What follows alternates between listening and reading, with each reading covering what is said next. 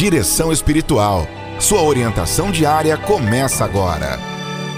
A pessoa humana tem uma dignidade adquirida já no seu materno e aperfeiçoada no transcorrer da vida temporal. Nós nascemos, viemos a este mundo com corpo, alma, espírito, sentimentos, com razão. Vamos tendo o uso da razão à medida que o tempo vai passando. Estamos nesta vida melhorando a cada dia.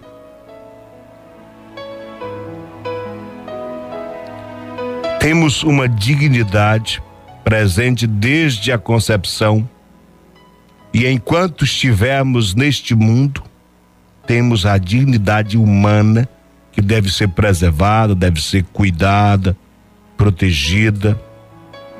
É uma realidade naturalmente presente nos vários aspectos históricos da pessoa, como o direito natural de viver, de ter saúde física, mental, espiritual e o necessário para ser feliz.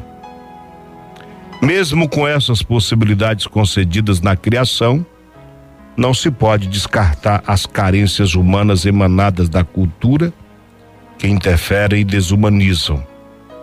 E muitas pessoas, em vez de se humanizarem a cada dia, acabam se desumanizando. Isto significa que o ser humano está em permanente estado de construção, com seu próprio esforço e com a missão de humanizar aqueles que o cercam mas quem não cuida acaba fazendo o processo contrário. É preciso que nós, dia após dia, estejamos recordando a nossa missão de cristãos como agente, agentes da esperança, pessoas tocadas pela palavra que humaniza.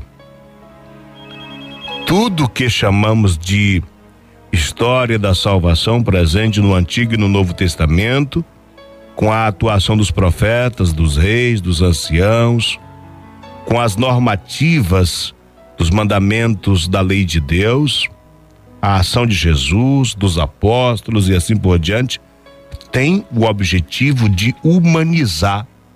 Pois quanto mais humanos nós somos, mais participantes da divindade seremos. Essa é também a missão da igreja hoje, convocada para ser guardiã da mensagem de Jesus Cristo para as novas gerações. Prezados amigos, irmãos e irmãs, se nós queremos viver uma vida de santidade, basta que nós vivamos plenamente a nossa vida humana Assim, a nossa oração do dia a dia vai nos fazendo cada vez mais humanos, mais preocupados com os outros, mais atentos à criação, mais admiradores da beleza de tudo que foi criado. Vamos nos tornando cada vez mais humanos. Aí vamos vendo que aquelas bem-aventuranças que Jesus proclamou no Sermão da Montanha vão se tornando realidade na nossa vida.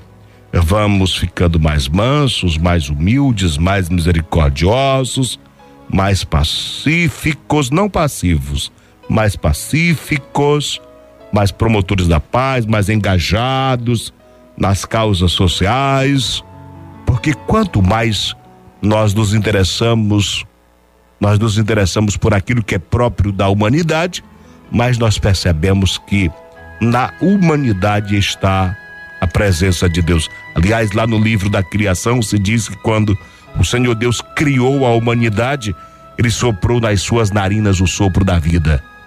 Na vida humana existe existe algo de divino. Daí porque Jesus diz que tudo aquilo que nós fizermos aos outros e a ele que nós estamos fazendo. Aprendamos, pois, a contemplar, a admirar, e a respeitar as pessoas e toda a obra da criação. Rezemos, participemos da nossa comunidade e quanto mais nós rezarmos, e mais humanos nos tornarmos, mais divinos no sentido não, não que estejamos nos tornando deuses, mas mais participantes da obra divina nós estaremos.